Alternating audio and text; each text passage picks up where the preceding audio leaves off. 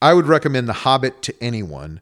The Lord of the Rings to most people who like a good story and like some sort of medieval style action. Um, I would recommend The Silmarillion to people who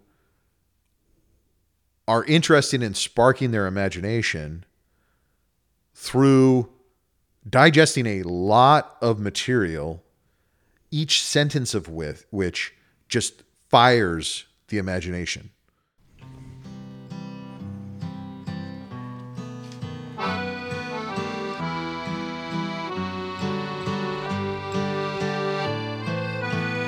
Hello, fellow travelers. This is David Woods, your host and trusted guide. Welcome to our little fellowship as we gather to discuss the Christian life in a post Christian world. We are broadcasting from Babylon with love. All right, my friends. Inexplicably, uh, amazingly, I am I am able and willing and ready to invite back to the podcast the only Dan Bellum. Dan, why would you come back? Amazingly, and probably for the last time. I've heard those words before. I've heard those words before. Well, uh, before I think I had already agreed to do this. that's uh, that's true. so- it was a it was a package The, deal. the temptation, strong though it was to break my word, uh, I resisted.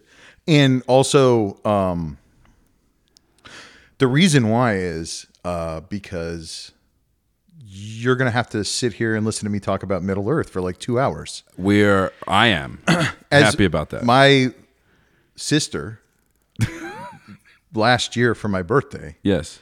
gave me an amazing present, which was she read Dune and then had a long conversation with me about Dune. There it is. I couldn't have, I would never have thought to ask for that, but boy, That was the gift. it was amazing. that was, was, the great. gift you needed. Uh, she was just stuck there listening to me talk about uh, Leto the Second. Um, yeah, so uh, I, I'm back. Well, no, and you and and if they didn't know from the title, I mean, you're you're giving away the goods, which is why we're here. We're here to talk all things Middle Earth. We're here to talk the world that Tolkien made. We're here to we're here to reintroduce or introduce maybe to a lot of people who are let's just say non nerds, maybe um, some of the depths and the riches of of what he's doing, how he's doing it, uh, Yeah. why he's doing it, these kinds of things. Um, I talked to students just the other day, just the other day, who had never read even The Hobbit. Uh, I'm not going to put their names out there right now because I'm not sure about the legality of that. Um, Yeah. but I'm talking like sophomore students of mine, okay, 15, Yeah. 16. Um, you know, one girl I talked to, obsessed with it, loves it. And then a couple of her friends haven't read a thing. Yeah. Haven't read a thing. And I'm like, hey, did you watch the movies? And at least one of them I know for a fact has not even seen the movies. Okay. Which is which is amazing, but maybe also incredible in- Well- in, a, in an, an exciting and great way. Mm-hmm. Yeah. I think so. I mean, the movies have been out for a long time now. Yeah, that's true. So they're like 20 years old. and, Like, I don't know. Before those kids were born. Before they were born. That's and and and I think that uh, like when I think about growing up, there's probably really important movies that I didn't watch that were 20 years old, and I got to them later, and that's fine. fair enough. Did I talk about how I started loving Tolkien last time? I don't remember. How did you start loving Tolkien? Well, through The Hobbit, which my mom read to me. I loved The Hobbit. So she read it to you. You were a I little was a child. little kid, loved it, and I always thought I should love Lord of the Rings. But when I went to read it, when I think I was like, I think the first time I tried, I was probably like 13. Okay. Going into it thinking like, oh, I definitely am going to love this. This is going to be my my deal. I bounced off of it. I recoiled off of it. I did not love it. There was too many trees. Things didn't happen quickly enough. I liked the first chapter where it talked about hobbits, but it was hard for me to get into the action and the scope of it. I tried again when I was in high school. To my eternal shame, um, a kid who was younger than me, like two years younger than me, so I'm 13, he's 11, was a huge Lord of the Rings fan. And we were talking about it one day, and I was like, I really like The Hobbit, but The Lord of the Rings sucks. And he, I want to emphasize, rightly Yeah. attacked me physically. Physically attacked Uh, you. yeah, he charged at me in my yard, and Wordless. I wish, just wordless. Didn't say yeah, anything. I wish that his Speared he- oh, no, not wordless. He screamed incoherently. Ah. Yeah, he just yelled at me and he bum rushed me. Um, looking back with a high amount of shame. Okay, uh, I wish that his valor had been matched by his uh, combat prowess. Because I, I did Ah, yeah. win that fight pretty easily. I was older than him. But and I will, I'll say a couple of things. So like Purity was on his side. yeah, yeah, Yeah. Uh, justice was definitely on his side. I look back at that later, and um, I was deeply ashamed. I was also a little bit happy that it happened when it did, because if you, you know, were to fast forward to when I did love Tolkien when I was like eighteen or nineteen, um, that that kid had hit a growth spurt and was a linebacker. Um, he was like maybe. Five six inches taller than me. Could have gone different. Could Oh yeah, he would have he would have wrecked me. Yeah. Um, but I, I, you know, I think I think about that a lot. So it's like I knew it was something I was going to like. I feel really bad. Did about he, that, he did, the way. did he just shout death just charge at you? I. It was just. "Bah!" But he was he was incensed. It was a, it was a primal, visceral reaction. yeah, like I think To I you was like, saying I, I something read it that and I ought thought it not be sucked. said. And he was like, "It doesn't suck. It's awesome." I was like, "Yeah, it did suck." And it was kind of like that, you know, uh, middle school thing where it's like, "Oh, he's mad about something, so I'm gonna You pushed I'm it. gonna push it Yeah. more." And and he ran. No, he's At- right. Now now I am the one who will bum rush anyone, man, woman, child. I'll put him to the ground. Yeah. Um So uh yeah. Eighteen nineteen before 18, 19, so what was I- the difference? Well, I just grew up a little bit. Yeah. Um I was able to um uh, not be a stupid idiot. Nice. And um, when I when I read it, I could you know I had an attention span that was more than like a couple of seconds long, and I wound up taking a course on Tolkien early on in my college years. I think I read Lord of the Rings at the end of my high school career, beginning of my college career, and I really loved it. But then when I took that course, uh, I was just in. And then that's when the movies started coming out. So all, all that to say for our young students, uh, I wouldn't give up hope on them yet. They have plenty of time to discover this. All is not lost. Um, all is not lost. Um, uh, before we get into it, I want to give this disclaimer. I feel like I am not more than a dilettante. The people I know, people who really have deep Tolkien lore and knowledge. I am not them. Okay, uh, I I have not read all of the stuff. There's so much stuff, and I have not read it all. I want to just put that up front. Like But compared when I when I to speak the about it, average human being walking around Uh-huh. in not Middle Earth, more more than them. I know more than them, yes. but I feel like that doesn't really matter. But like it's like uh it's the museum person, right? It's the person you just need The to docent? know. Yeah, you need to I be guess a I little. I could be a Tolkien. You could be a docent. docent. Just walk us around the yard, point at some things, Yeah, give us some words we've never heard. Okay, well, let's start with Tolkien, uh, the human. The Mm-hmm. human, he's born at the end of the 19th century, lives all the way, I Mm-hmm. mean, pretty late ish 20th century, which is an incredible Yeah. sort of run, a span of time to be alive. he was born in like 1890 something, and he died in like 1976. I want to say 70, Uh, almost, yeah, 1892 to 1973. 73. Okay, But that's Yeah. an incredible stretch incredible. across two major centuries. And he is a professor of what, Anglo Saxon Yes, literature. he's technically. I think I believe he, you know, is, is a philologist, right? He describes himself as a philologist, but his specialization within that general love of language is, um, I think, Germanic, ancient Germanic languages. But he definitely made his most major contributions as an academic in the field of Old English and like Anglo-Saxon studies and stuff like that. He's professor from 1925 to 1945. Also an incredible time uh, at Oxford. Um, so right after World War One, he was in World War One, Yep, fought in the Somme. Yep. battled the Somme. He was like, I think he went into World War One with three or four friends, and he's the only one who came out. yeah, Uh, so experienced just devastating loss and upheaval as a young man.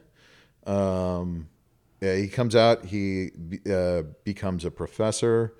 Um, but I mean, along the way, um, going back before that, uh, and and during and after, he's he's inventing stories and languages and worlds.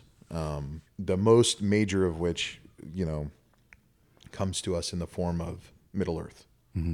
So, and as a philologist, one who loves, Yeah. one who loves language, one who loves words, one, one who, um, I mean, we would say the philologist is the sort of what we think of now as become sort of the English major, but it was more of a technical, more of a linguistic Yeah, uh, bent. I would say a much more specialized, a little bit more uh, difficult. Uh, I don't know if difficult, Yeah. but much more specialized form of training than just reading novels that you like. You're doing English majors quite a bit of credit by calling them philologists. The only people who still call themselves philologists are classicists. Right. So that's what people I mean. who specialize in language. But Yeah. but yeah, yeah, yeah absolutely. There, that's It the is root about the of what language itself. becomes, yeah. yeah. And, so- now the English major or the uh, the doctor of English or whatever. Um, yes, I did not have to do that training, right? Uh, but that is a classicist or a classics department still has that scrupulous attention to the language and to linguistics. yeah, Okay. Yeah. So he is he is a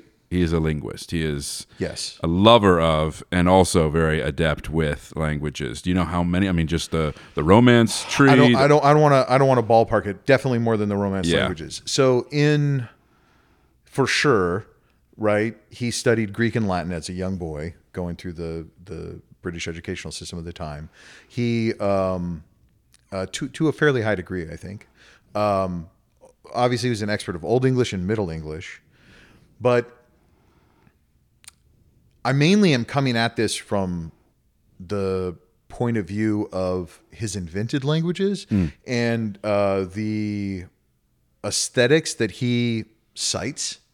Um, within those aesthetics, Quenya, which is like the sort of like Elvish version of Latin, it's the old Elvish, is most closely based on Finnish in terms of the sounds it uses. So I think he knew Finnish. I think he knew Old Norse and uh, probably the modern Scandinavian languages.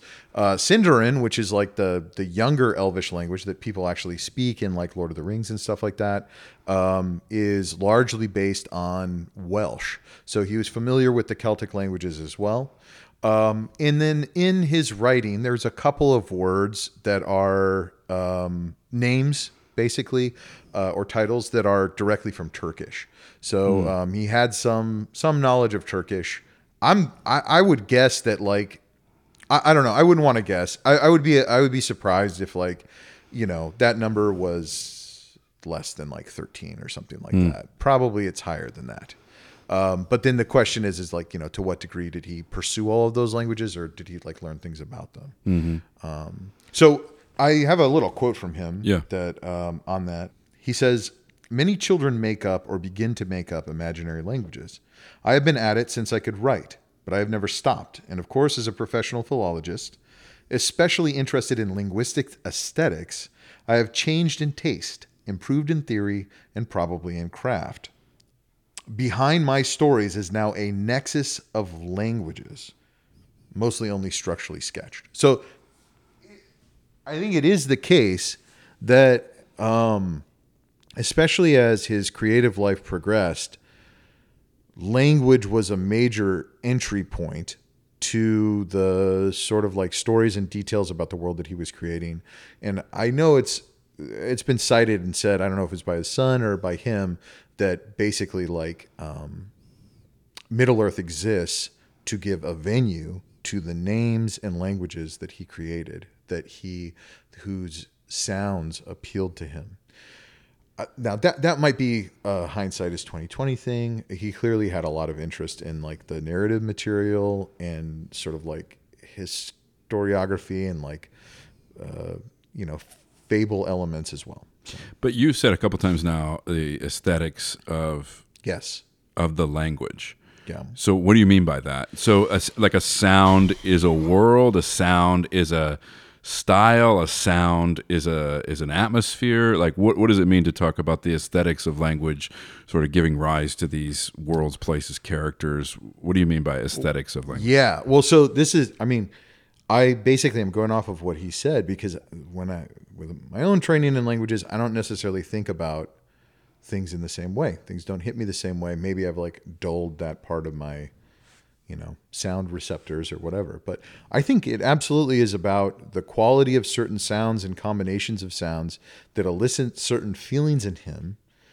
um, and that he feels are associated with certain ideas, and he puts them together, and I I just get the impression, having read a lot of stuff that he's said about this, that he would work on it until it felt right and until it felt right until it felt true.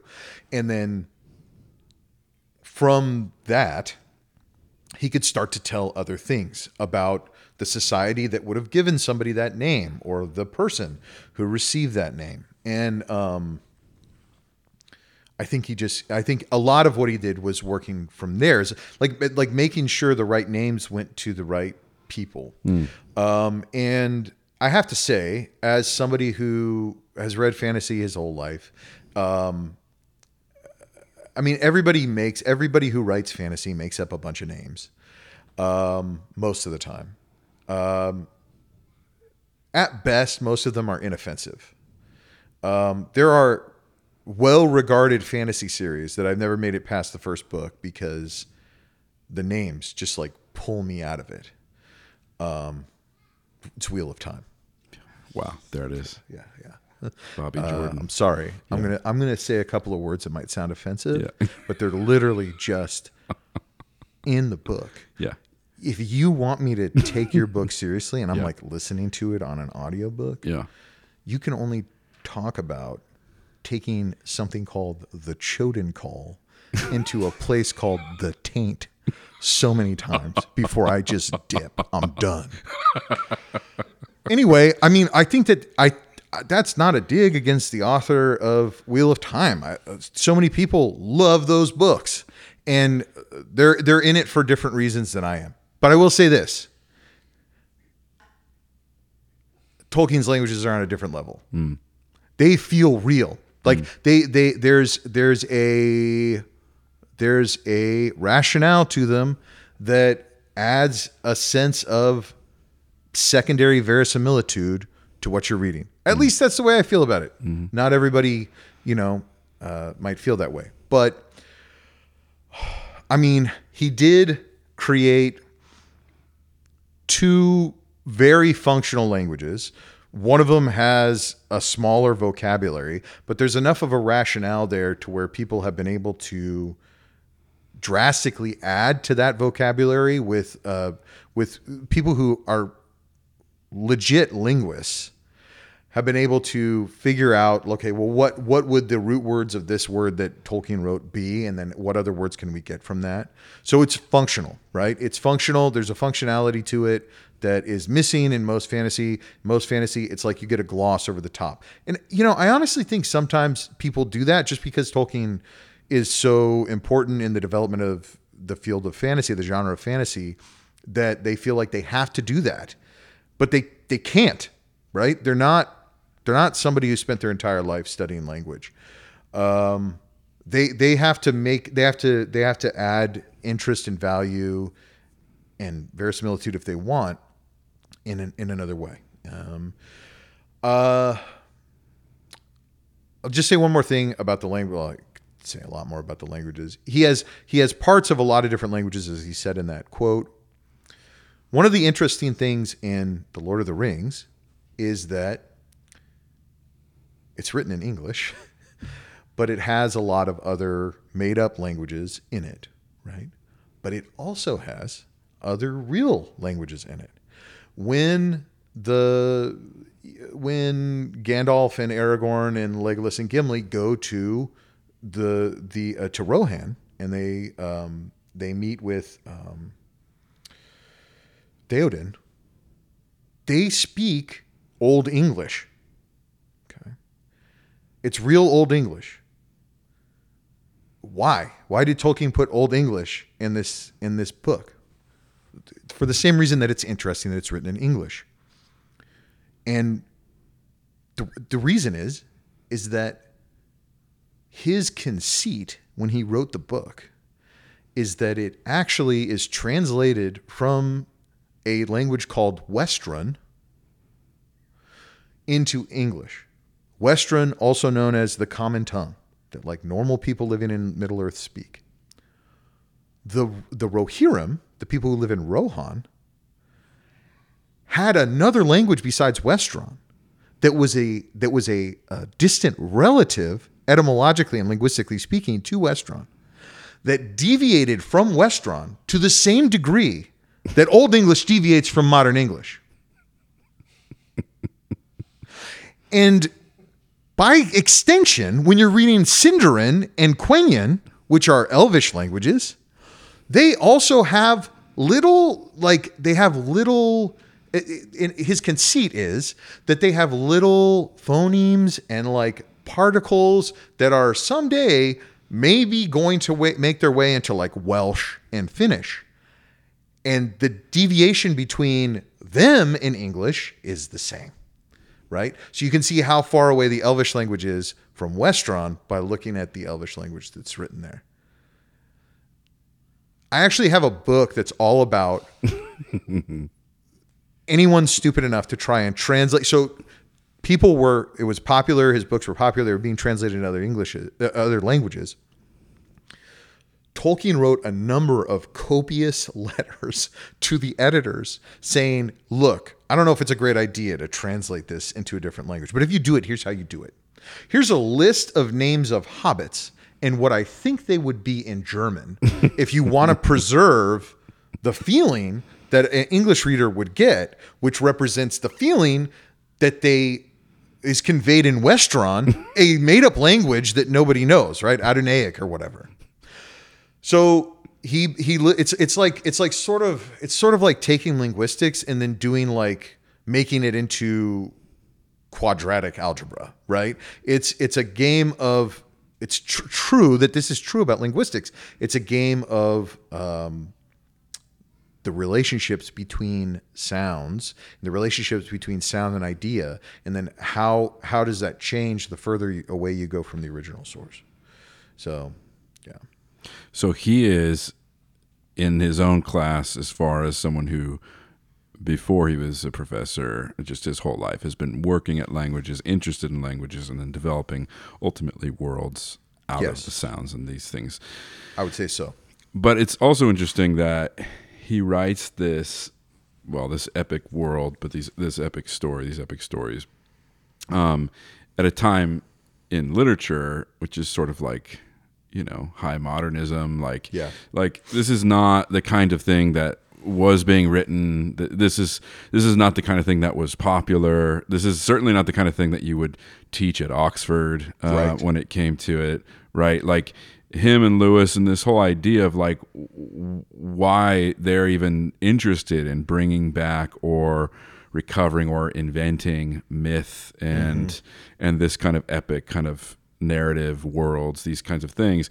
This is really out of kilter, almost embarrassing to a lot of the the literati at the time, even fellow professors, right? And the yes. kinds of things that they're doing that feel like something for children, something that is very passe. Yeah. Um, so maybe we could talk also a little bit about why why this kind of genre um, why this kind of literature? Why why the mythic? Why this yeah. epic? Why why is he interested in bringing that into early 20th century into the 20th century world? Yeah, in his context, especially knowing that the things he'd studied and the things he was well versed in. I mean, they they had their place, their time. They're usually the the old narratives of of of a people, of a community, of yeah. some kind of early moment of a of a group or a civilizational thing or some defensive empire or something like this, right? Yeah. Um, so what's the what's the reasoning behind myth being something worth being up to? Um, aside from just this hobbyist interest in languages and all that mm-hmm. other stuff, um, what's the reason for this push from Tolkien, Lewis, and others to the mythic at a time in which that is that is not an obvious move.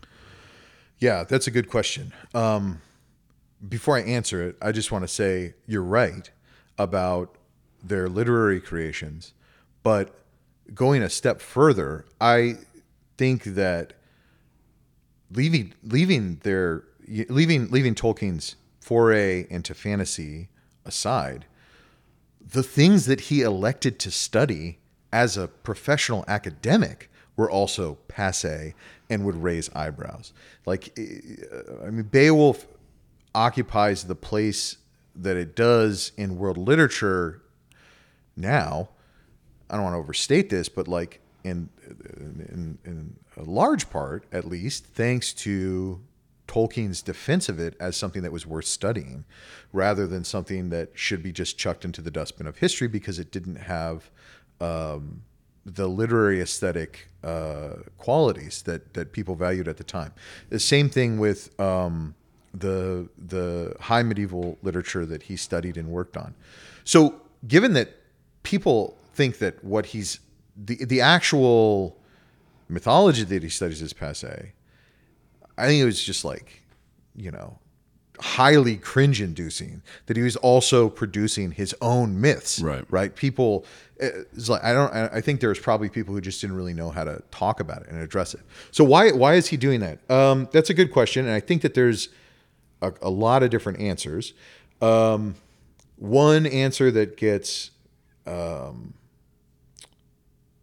sort of like pu- pushed around a lot, which I think is valid. I think he did say this, is the idea that he is writing a sort of like foundational mythology for the English people, as opposed to like the Celtic people who already have King Arthur and a bunch of other legends, or the Norse people who have their own thing, right? He's it's for the English people, and I think that there's something to that. But like, I'm sorry, you you, you wouldn't need to do all the stuff he did if that was the only thing that you were trying to do. Um, there's a lot of, you know, baggage or, or baggage that I really love, but there's a lot of extra stuff in there. You could just come up with some stories about like Horsa and Hengist, you know, burning Britain villages, and boom, you know, you're good to go. But so um, he uh, gave a lecture, I think in the 40s, maybe the 50s at, uh, St. Andrew's College, I think in Scotland. Uh, it's called On Fairy Stories. Um, and in On Fairy Stories, he talks a lot about what he calls the fairy story. And um, we might say it's a fairy tale, although I think that definitionally it might be a little bit more, uh, more distinct or maybe a little bit all encompassing. And basically, the, the big takeaway from that is a couple of things. Number one, he makes the argument really strongly that as created beings, we are unique in our capacity to create. And that it is a human activity that has that that various humans have done at all stages in, in human uh, existence, and that it's worth doing. Uh, and uh, furthermore, he's sort of like um, he talks about fairy stories as being part of a subcreation, a secondary creation, and he says that it, if that secondary creation um, that a created being can is capable of producing, if that secondary creation is cohesive enough, it can produce what he calls secondary belief, which I think we might say might encompass like suspension of disbelief, but also the um,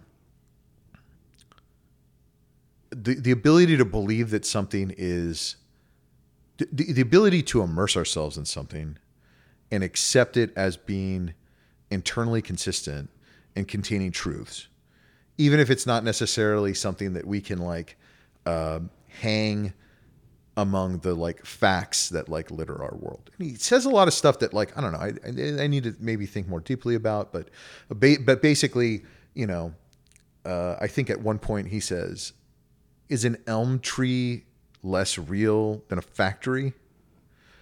and because because in the secondary creation there are elm trees, right?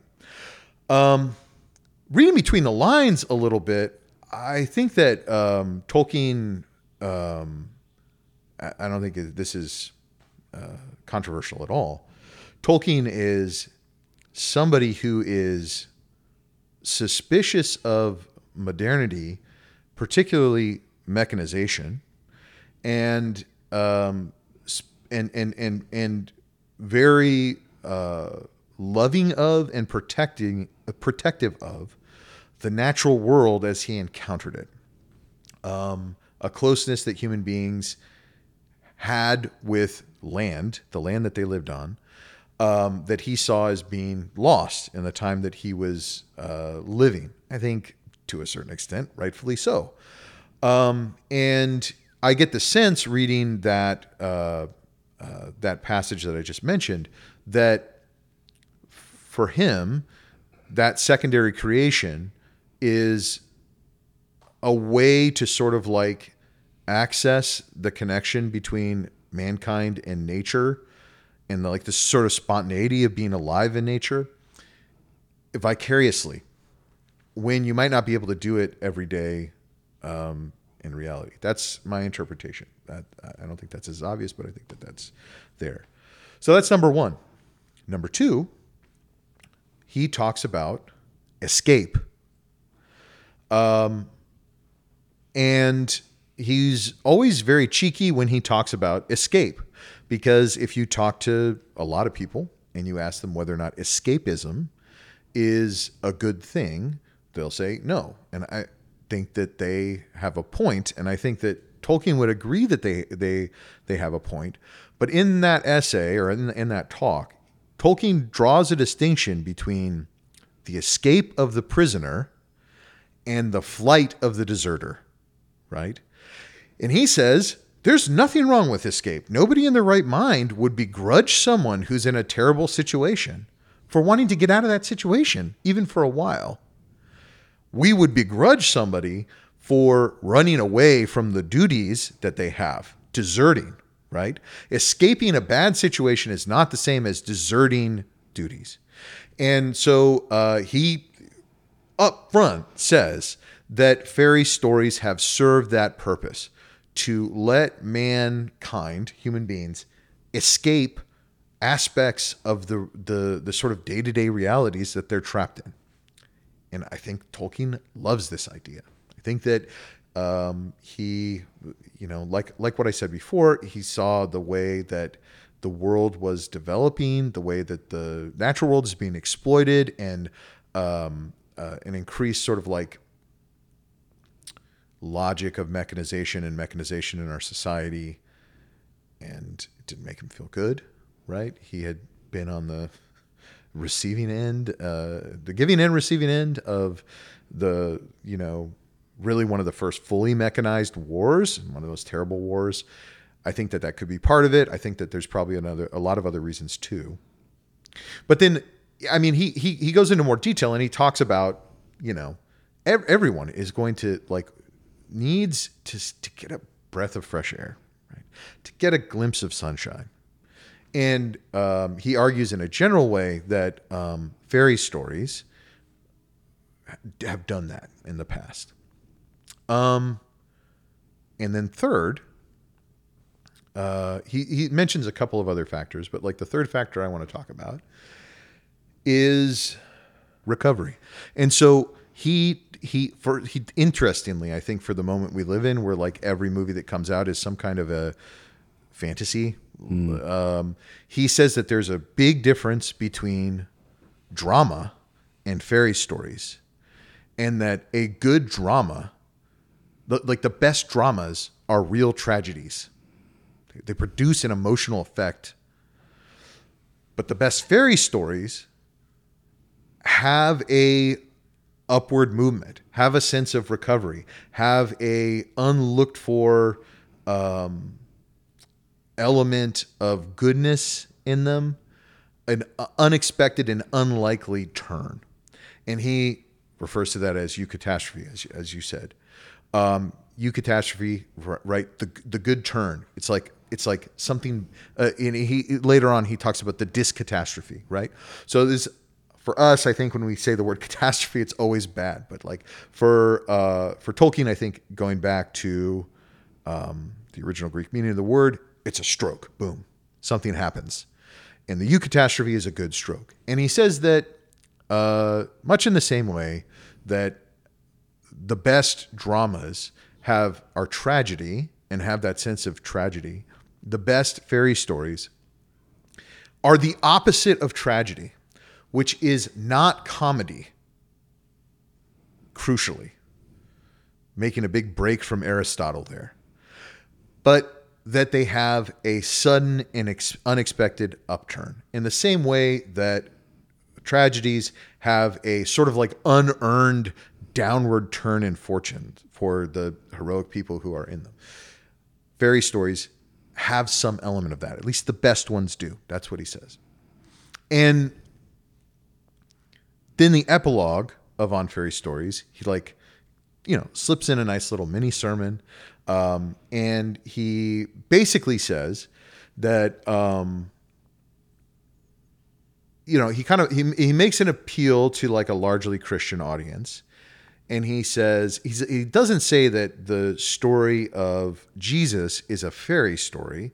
What he says is is that it might be like a greater um, uh, fairy stories might be a poorer reflection of the story of Jesus. And he says that the story of the sto- for for people who believe in Jesus as a as a savior, look to Jesus for salvation, the story of Jesus contains two eucatastrophes, right? One being Christ's birth, right? Um, the second being Christ's resurrection. And so, um, to Tolkien anyway, um, in addition to all the other stuff that he thinks fairy stories are good for and like sort of feed mankind's soul and imagination, um, they also incline him uh, or incline make make him inclined to sort of like dwell upon and think upon um, a story that he considered real, um, which is uh, uh, the story of Jesus in the Bible. You've used the word uh, verisimilitude a few times. Yeah. Usually evokes the sense of something that is real or like experience or something that resembles. Yeah. I don't know if I'm using the right. I, I don't know if I'm using it right. Well, maybe internal internal believability or consistency would be better. Yeah, well, you used that, yeah, when you were talking about his worlds being um, being realistic inherently or self Yeah. right, it's referential. They're internally consistent in the way that you can become immersed, not be pulled out by a ridiculous sort Yes. of impossibility or something. Um, but it is interesting because like the the modernist thing of verisimilitude or realism is look after World War One and all the things that you talked about, um, like everything sucks and the world is a bleak dark place and our experiences are fragmented and so truly realistic literature is just going to sort of mirror and imitate what we actually are left with um, Yeah. and and yet that last move at the end of on fairy stories, or at least in the epilogue, um, Tolkien's sort of Christian sort of uh, undercurrent, which becomes explicit, um, suggests that there is a realism uh, of the fairy tale or the fairy story, um, in as far as it, it is reflecting the real story of Christ or the historical narrative of the Gospels in some way, right? Yeah. So it becomes this very provocative, especially at the time, like you said, in which his own sort of uh, peers would be cringing at what he both Yeah. studied, taught, and produced. Yeah. Um, but that there is this deeper sort of conviction of a form of this is actually um, human beings have actually been made to make. Hmm. Yeah. Human beings have actually um, found themselves in enemy territory uh, Yeah. writ large. Yeah. Uh, human beings have actually um, experienced something 2,000 years ago in history that was this these two eucatastrophes that that is that there is a there is a reality to the narrative there uh, for his is Catholic belief in the Gospels. Um, that suggests this isn't that fantasy as he is uh, approaching it has a form of realism, you know, a deeper form of realism than maybe um, people would normally associate with that kind of language or that kind of term. Is that fair? I- I think yeah, I think a lot. Of, I think a lot of that is fair, and I also just want to say, uh, uh, Woods just dropped his notes, so we're totally off the rails now. I only have four things on there. Oh, okay. Yeah. Well, uh, I, I think that yeah. I mean, I think that I think Tolkien would agree with pretty much most of that. I don't think that. Well, I don't want to put words in his mouth. Literature that reflects some sort of like idea of quote unquote reality, which is just as constructed as fantasy. It's just that the I think part of Tolkien's point is is that the touchstones that people look for in different literary genres are different. The realism in a fairy story is real, right? It, it might have more to do with like emotion.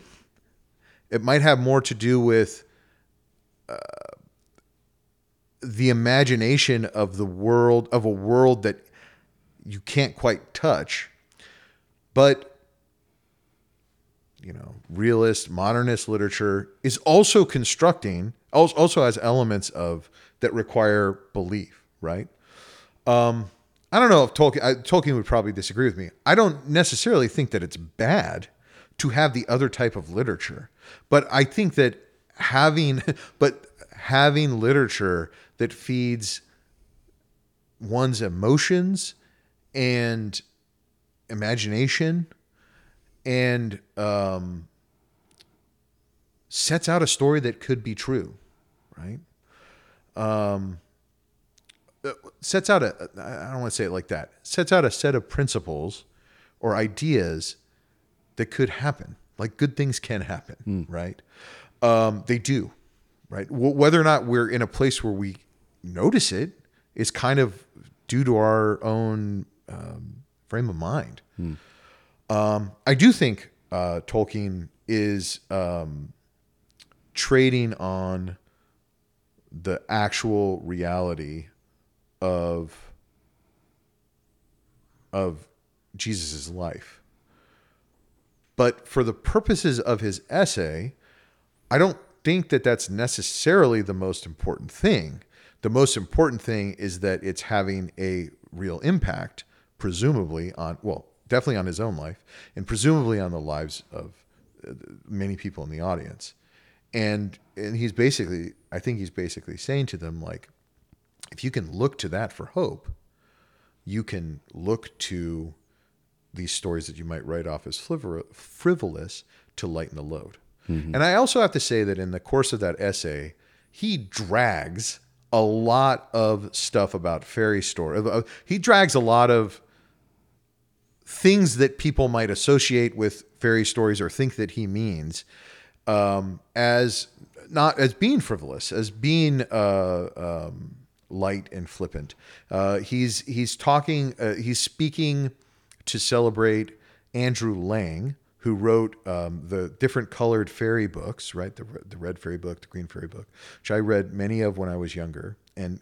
I, have, I want to give credit to Tolkien. Tolkien at least like shouts out Andrew Lang's wife, who probably did most of that work. We now know, um, and but and so he praises Lang, but he also criticizes some of the. He, he, he's like, well, this particular story, it's like it's not that good. It doesn't like bring me to that level, and so um, he also attacks the idea that fairy stories are should be mainly geared at and and put in front of children, right?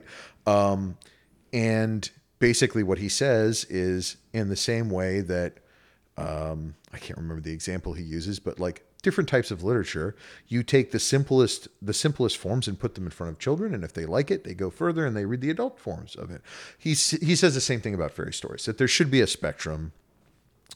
And crucially, I think to his own experiences, he says that when he was a young boy, he was interested in all kinds of different stuff, a lot of science, and certainly to a certain extent, like fairy tales and stuff like that.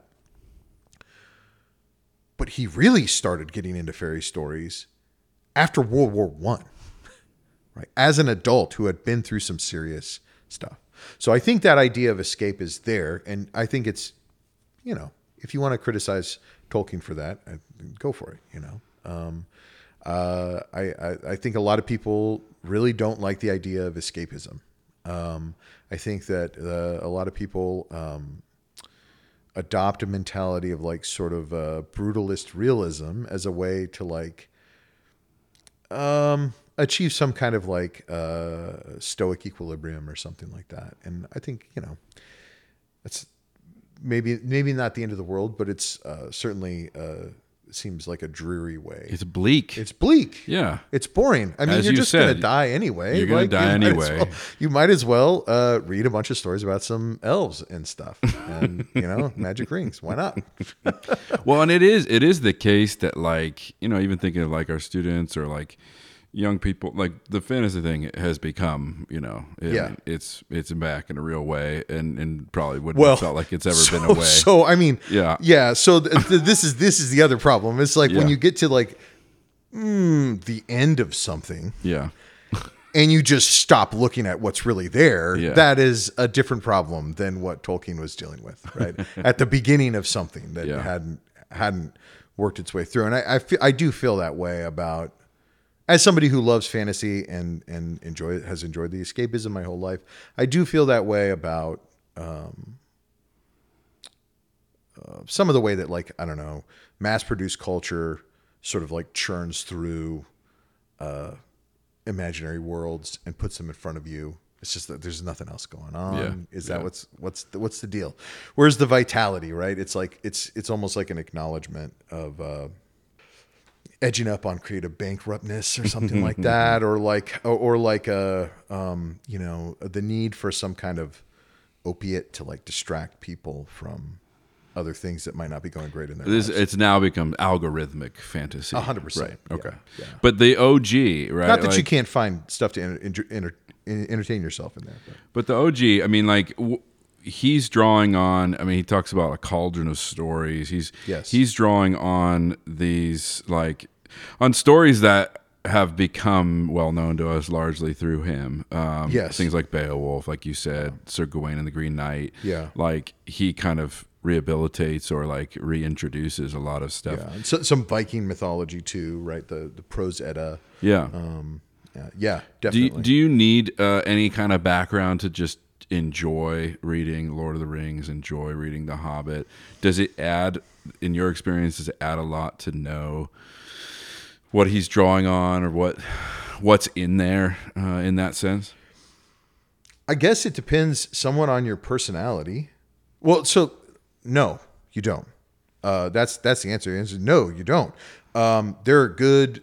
They're they're good stories, right? They have they're they're stories that have a lot of the elements of other good stories, and you'll enjoy them um, if you like stories and you're willing to like uh, sort of like adopt that secondary belief in the world that he sets in front of you. Remember, I mean, like like I said, my mom read The Hobbit to me, and I loved The Hobbit. That's that's it. Um, the Hobbit, particularly, is very accessible, but I think once you get past like a certain base level of enjoyment, which this is not a diss, but I feel like is the level of enjoyment that a lot of people are looking for, which is like, hey, distract me for a while, tell me a story, maybe I'll think about some of the narrative elements of that story for a bit. I've never really been like that. I've always been somebody who like wants to know more. Uh, if if it's compelling, I want to like dig deeper. Well, okay, so the Lord of the Rings is definitely for you. Okay, um, uh, there's another quote that I want to read. One of the things that makes Tolkien's novels that were published unique is that, especially with the publish, publication of Lord of the Rings, which was his second story, right, that he published. He published The Hobbit. It was very, very popular.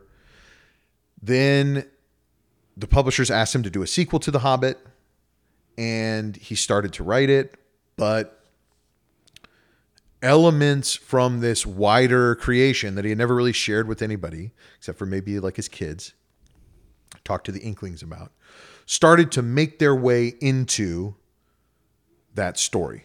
And so he wound up writing a story that was very different than The Hobbit. He also wound up revising The Hobbit so that it was a bit more consistent with The Lord of the Rings. But there were elements of that larger story that were present from the very beginning, right? The main thing is Elrond, right? Elrond is a character who's in he's an elf. Well, his name's Elrond Half Elven, so technically a half elf. He is a, a an an elven lord. He rules over this um, elven fortress called Rivendell, and he's a major figure in The Hobbit and a major figure in The Lord of the Rings.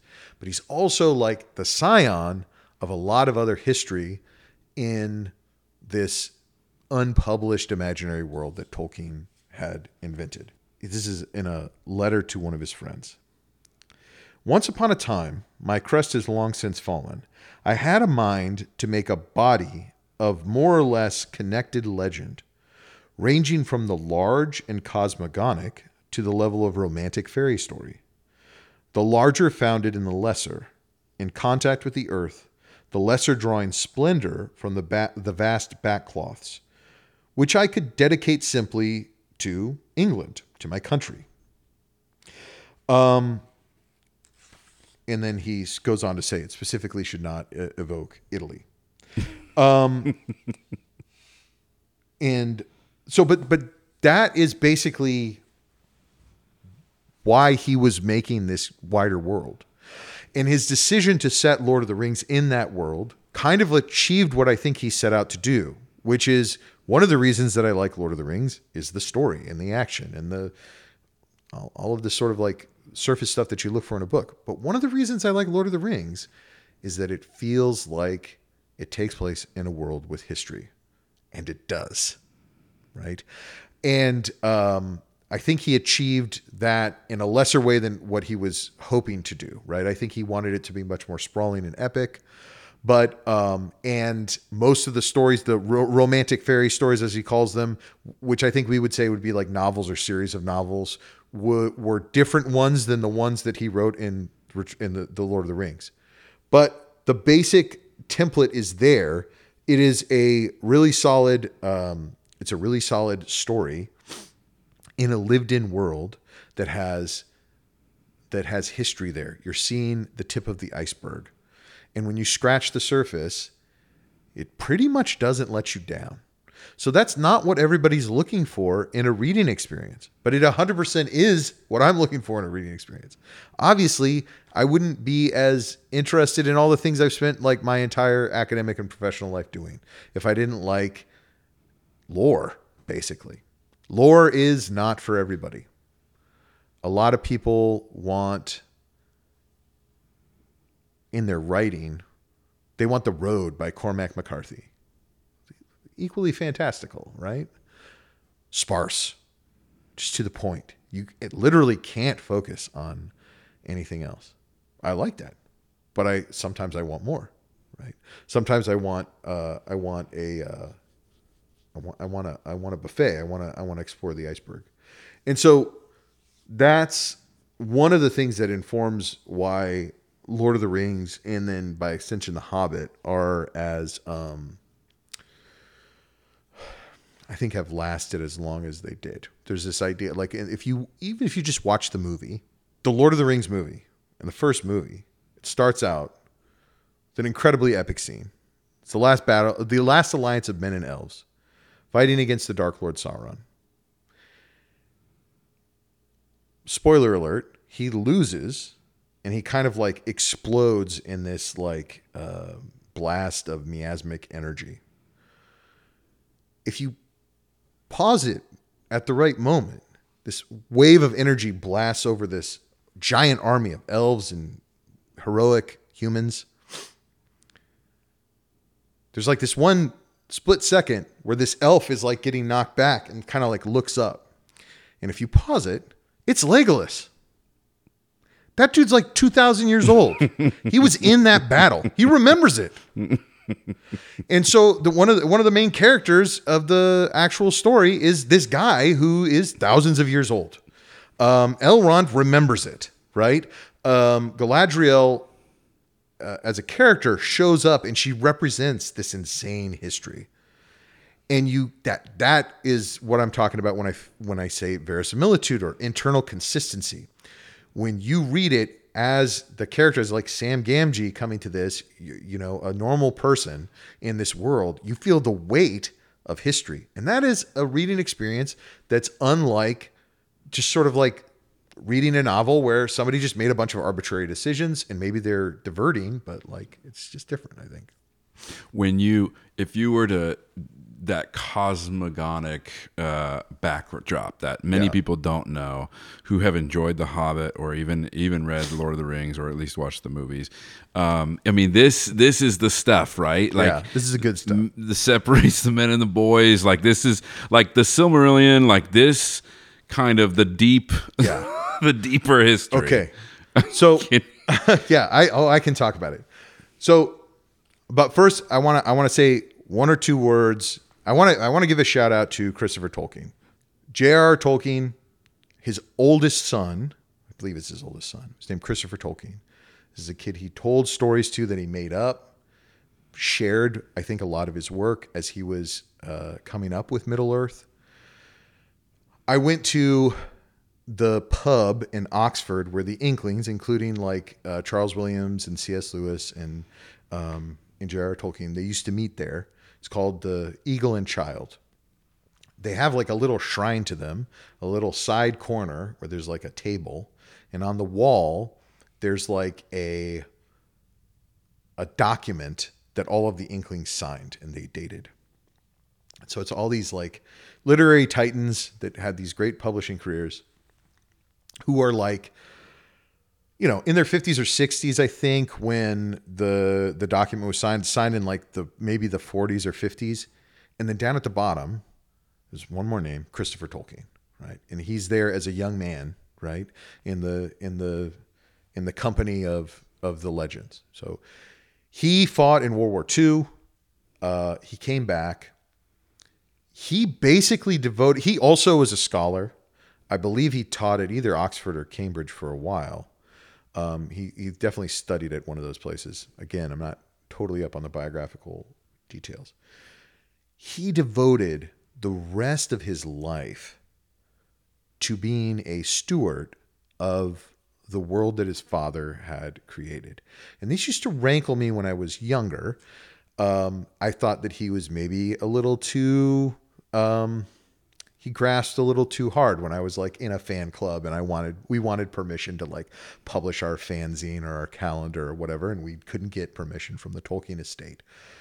But now, with the benefit of hindsight, and God rest his soul, he passed away in 2020, I think, um, at a very old age in his 90s. Uh, he deserves a ton of credit.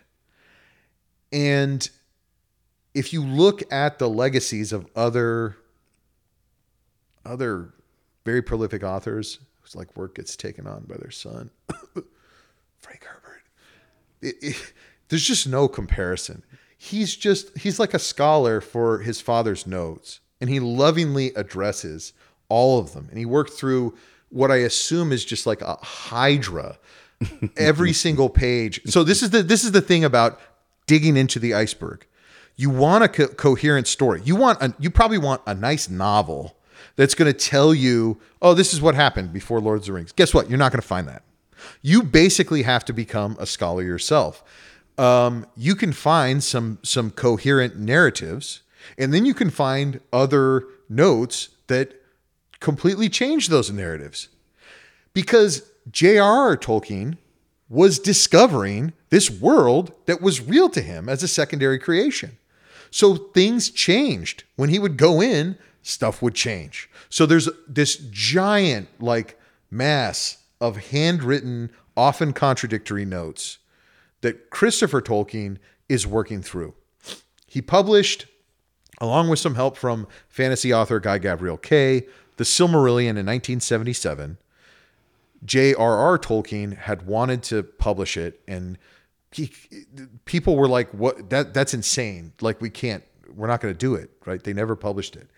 Christopher Tolkien got it published after his death, but I think that he would say he made some decisions in order to present a cohesive narrative that might that that uh, methodologically might not have been consistent with what he would have wanted later on in life. But fortunately for all of us, he had the luxury of being able to work through this stuff to his leisure and use his intimate. So it's like imagine being a like I really love the things that I study. But they weren't literally written by my dad.